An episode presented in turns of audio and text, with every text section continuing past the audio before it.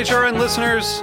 As we celebrate our 15th year, we are deepening our commitment to giving voice to the next generation of food systems storytellers, and we need your help. Our internship and fellowship programs help activate new possibilities for underrepresented and underestimated young people through experiential journalism, audio engineering, and production training. Through these unique programs, HRN helps food equity stewards build essential workforce readiness skills that expand their potential and foster economic mobility. Please consider supporting these critical programs. And with a minimum donation, you can be entered to win a dinner for two at an amazing restaurant in one of eight cities and tickets to a concert at a great venue in one of those cities. We have incredible partners across the country who have donated, as they also share our passion for helping to educate the next generation of food systems storytellers. Check out heritageradionetwork.org slash 15 to donate and enter to win today. That's heritageradionetwork.org slash 15 to donate and enter to win today. And make sure you donate before March 31st. Thank you. So you don't charm the devil with your rock and roll load. Knows that country music's gonna save your soul. The devil runs his groove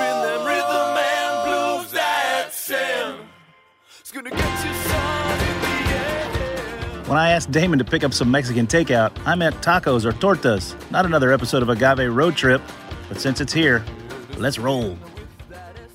Look, Chava, a check from La Luna Mezcal de Michoacan. Wow, Lou, what are we going to do with that? We're gonna strap ourselves in for another episode of Agave Road Trip brought to you by La Luna Mezcal de Michoacan.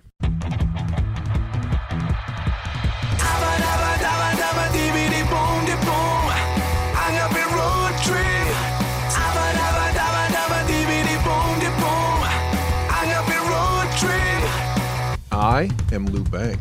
I am Salvador Periban, better called Chava.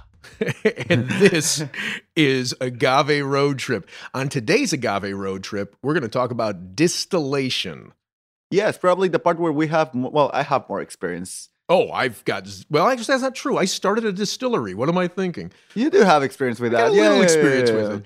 Um, and it's sort of actually what amazed me. It's the thing that opened my eyes to something different going on when I visited Oaxaca the second time. It was the first time, the second time I visited in 20, 2009 was the first time I visited a Palenque. And what was it? It was about distillation that caught your eye.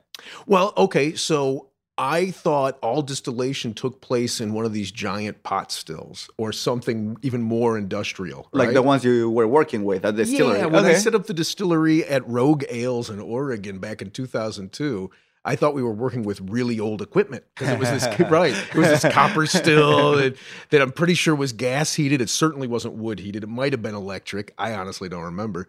Um, but then I walked into uh, Lalo's uh, Palenque, Eduardo Angeles' Palenque in Santa Catarina, Minas, and I'm looking at what I thought could be described as a, uh, a a brick oven for pizza with a chimenea, a backyard uh, chimenea dropped into the middle of it. I was like, how the hell did this guy come up with that system for distillation? It is definitely an extravagant look, and a lot of people have traced this back to Korean, Mongolian, Filipinos. Like It uh, makes you want to travel beyond Mexico. It does. It does. It, de- it definitely tells you that people have been distilling stuff for a long time. Alcohol is, is a nice thing to have around, Lou. Yeah. So okay, alcohol is a nice thing to have around, and you can. Well, what we talked about last uh, last podcast episode was fermenting, where we made the alcohol, uh, and then distillation is in essence the concentration of that alcohol. Yeah, like I think you know you some you know some people that prefer to drink beer, Mhm. but some people like something a little bit stronger, Like right? whiskey, They- which is like beer without the hops. exactly, and therefore that's why I think our fellow antique like ancestors decided to come up with a technology that would allow them to separate water from alcohol. Therefore, going for the four ABV typical in beers and all the fermented other four- stuff. So four percent alcohol by volume Exactly. to something more like forty percent alcohol Or by volume, 55 if we're lucky. or seventy-five if, If, we're we like crazy. puntas. puntas. We'll get into that later. Um, okay, so how do you separate? How do you how do you distill? How do you separate the water from the alcohol to churn it from a four percent alcohol by volume to a forty percent? It's actually a very simple process. Just basically certain types of alcohols like ethanol, methanol, and other types have a different evaporation temperature. a boiling point. Boil, a boiling point. Thank you very much Sure. for correcting my Spanglish. Uh, and uh, then water. So basically, you are heating a vessel that has water and alcohol, and getting to that point where you're evaporating alcohol and not water, and then in, making in a nutshell, there's still going to Yeah. be some water in there. Yeah, absolutely, and that's Yeah. why it's not hundred percent ethanol. Right. Right. So yeah, and, and in Mexico, I think the uh, o- o- other really interesting thing is they use many types of different vessels. They use the clay one you described. They use copper. They use stainless steel. They use sometimes even wood parts to the alembic. It's just like they're very very interesting ty- types of equipment that they get down there. huh. And why would they use different ones? Well, you know, I think sometimes practicity, sometimes flavor, but I think we have a really nice quote that will sort of tell us or give us more, more information about this. Is this from Jesus Franco?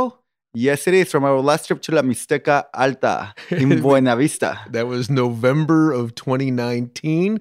Let's roll the tape. Mi nombre es Jesús Franco Cruz. I'm 32 years old and I am a mezcal producer. Here, the municipio has four agencias. Ah, Where we are right now is called Buena Vista Teozacoalco.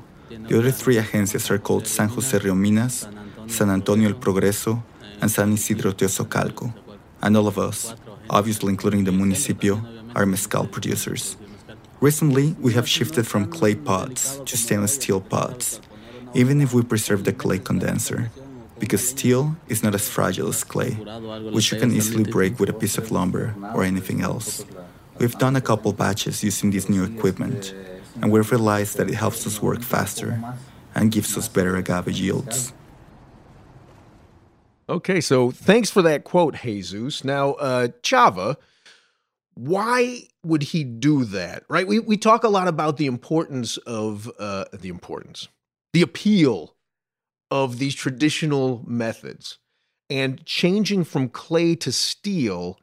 You're you're, you're getting more industrial. So what's what's he doing? What's Jesus? Well, doing? you have to consider he's living in the middle of nowhere. How long did it took us to get here or there? Oh my goodness. My recollection is that was almost a day's drive, like like eight hours. Was it a pleasant drive? I mean, the landscapes were beautiful, but it was not a pleasant drive. Parts of it were pleasant. Uh, going into the town where it was illegal to have alcohol, that wasn't so pleasant. There was a little fear. We almost, we almost got put into jail. There's yeah, that. yeah, yeah. Like, yeah, We're not very good friends with the Christian authorities that approached us, but they let us go. Right. Cheers but to them. you know, but but to your point, like th- there's also this beauty to besides adhering to tradition, to also just using what you have, what's at hand and what's available. If he wants to replace his clay still, like if it and the clay still too can break so easily and unexpectedly. You it just can explode. You feel too much pressure. Well, it won't explode, but you feel too much pressure in that, and you'll shoot up the top of it, and you'll lose easily. everything that was in it. A- and, the steel itself. and the still itself. And so it's going to take you at least a day to replace that still, at least a day, which means you're stopping all your operations. so I think you know some things for others, and to his credit, his juice is amazing. Yeah. Oh, absolutely. Absolutely. So you know, sometimes tradition, sometimes practicity. Each one to their own, as long as they are doing a quality product. I think. Okay, I like that. So there you go. There's distillation in a nutshell. And since we're already talking about uh, the clay pots, um, why don't we uh, cover on our other singular objective, ceramics and clay in Mexico?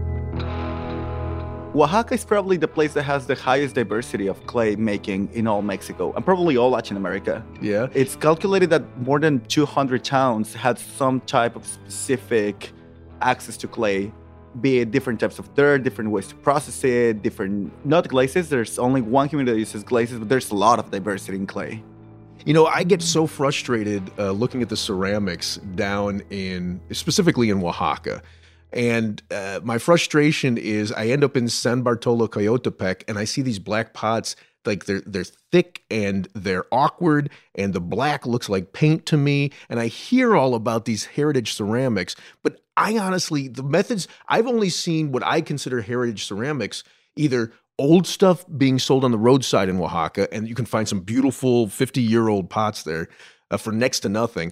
Or my friends in Wisconsin. I've got a friend, David Smith in Wisconsin, right, who built his own kiln, wood fired kiln.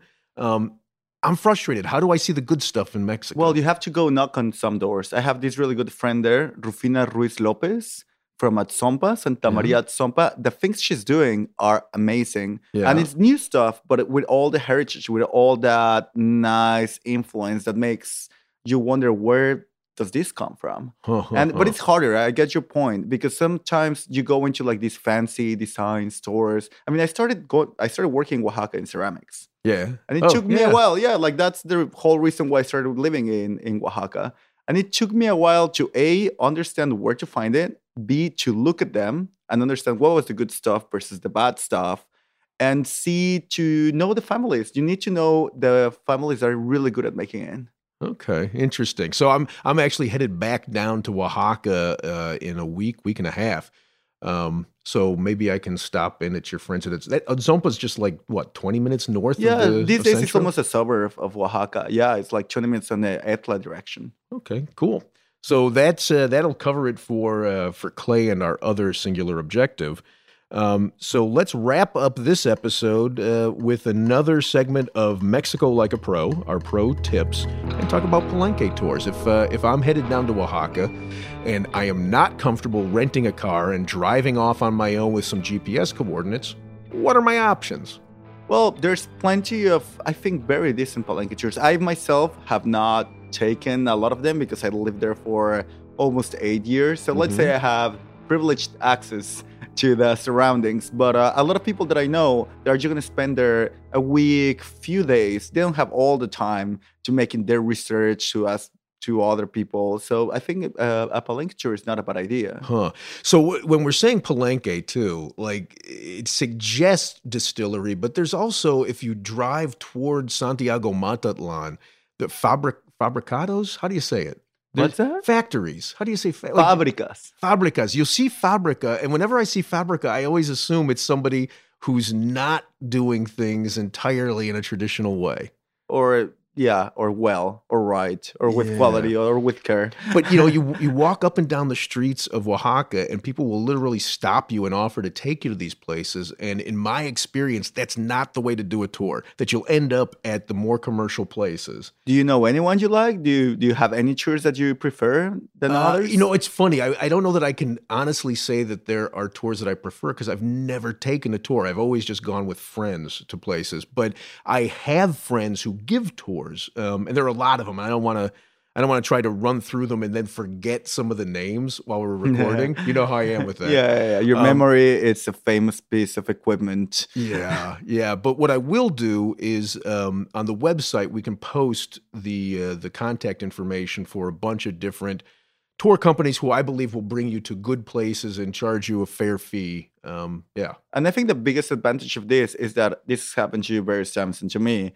So many times you call the palenquero, you make all the arrangements, you say, Yes, you're you sure you're gonna be there? They say yes, you ride for I ride the car for four hours, you knock the door, there's no one there. yeah. I, I get that, but honestly, I've never been disappointed. Even in the the cases where uh, somebody's not there, uh, their neighbor is. Somebody else is in that community making great spirits, and it's sometimes how I end up meeting uh, other palenqueros, under mes- other mezcaleros. I just hope you're not sneaking in their houses and stealing their mezcal. I would always leave money. I'd never steal it. Okay. Say that. Yeah. So so we'll also add, in case uh, you're you're more adventurous, we'll add to the website um, uh, the the uh, directions for how you can go and visit on your own if you want to rent a car. Sure. Okay. So that's going to wrap it up for today. And when we come back on the next podcast, uh, which we'll actually record tomorrow, not today, uh, we'll talk about barrel aging. Oof. Hasta pronto. Hasta luego. What you just heard was Agave Road Trip, and you can keep hearing Agave Road Trip for the first eight episodes on the Speakeasy. But what are they going to do after that, Chava? They'll have to come and hunt us down at agaveroadtrip.com or subscribe wherever they listen to their podcast for our magnificent upcoming season 2. Agave Road Trip is brought to you by La Luna Mezcal de Michoacán. Take it over, Lou. So I gotta say, like it's it's hard for me to accept a uh, a check from a brand of mezcal, and I wouldn't do it from just any brand. But I really like everything that La Luna Mezcal produces. So in particular, I am so taken with their tequilana. It feels to me like this is the missing link between tequila and mezcal. It's a certified mezcal made in Michoacan, but it's made in a traditional method, the same way that all of these beautiful mezcals are made. So they've taken this process that has basically disappeared from Jalisco, from the tequila region. Um, and they've brought this heritage back, and they've brought it back in this bottle that I think anybody who's a fan of tequila is going to want to try. Thanks very much, La Luna, for supporting us, and catch you next road trip. Many thanks to Lou Bank and Chava Periban for bringing us this special presentation of Agave Road Trip on the Speakeasy. You can listen to all of season one right now. Agave Road Trip is available on heritageradionetwork.org or wherever you get your podcasts. The Speakeasy is powered by Simplecast. Thanks for listening to Heritage Radio Network, food radio supported by you. For our freshest content and to learn more about our 10 year anniversary celebration happening all year long, subscribe to our newsletter. Enter your email at the bottom of our website, heritageradionetwork.org. Connect with us on Instagram and Twitter at heritage underscore radio. You can also find us at facebook.com forward slash heritage radio network. Heritage Radio Network is a nonprofit organization driving conversations to make the world a better, fairer, more delicious place. And we couldn't do it without support from listeners like you. Want to be part of the food world's most innovative community? Subscribe to the shows that you like, tell your friends, and please join the HRN family by becoming a member. Just click on the beating heart at the top right of our homepage. Thanks for listening.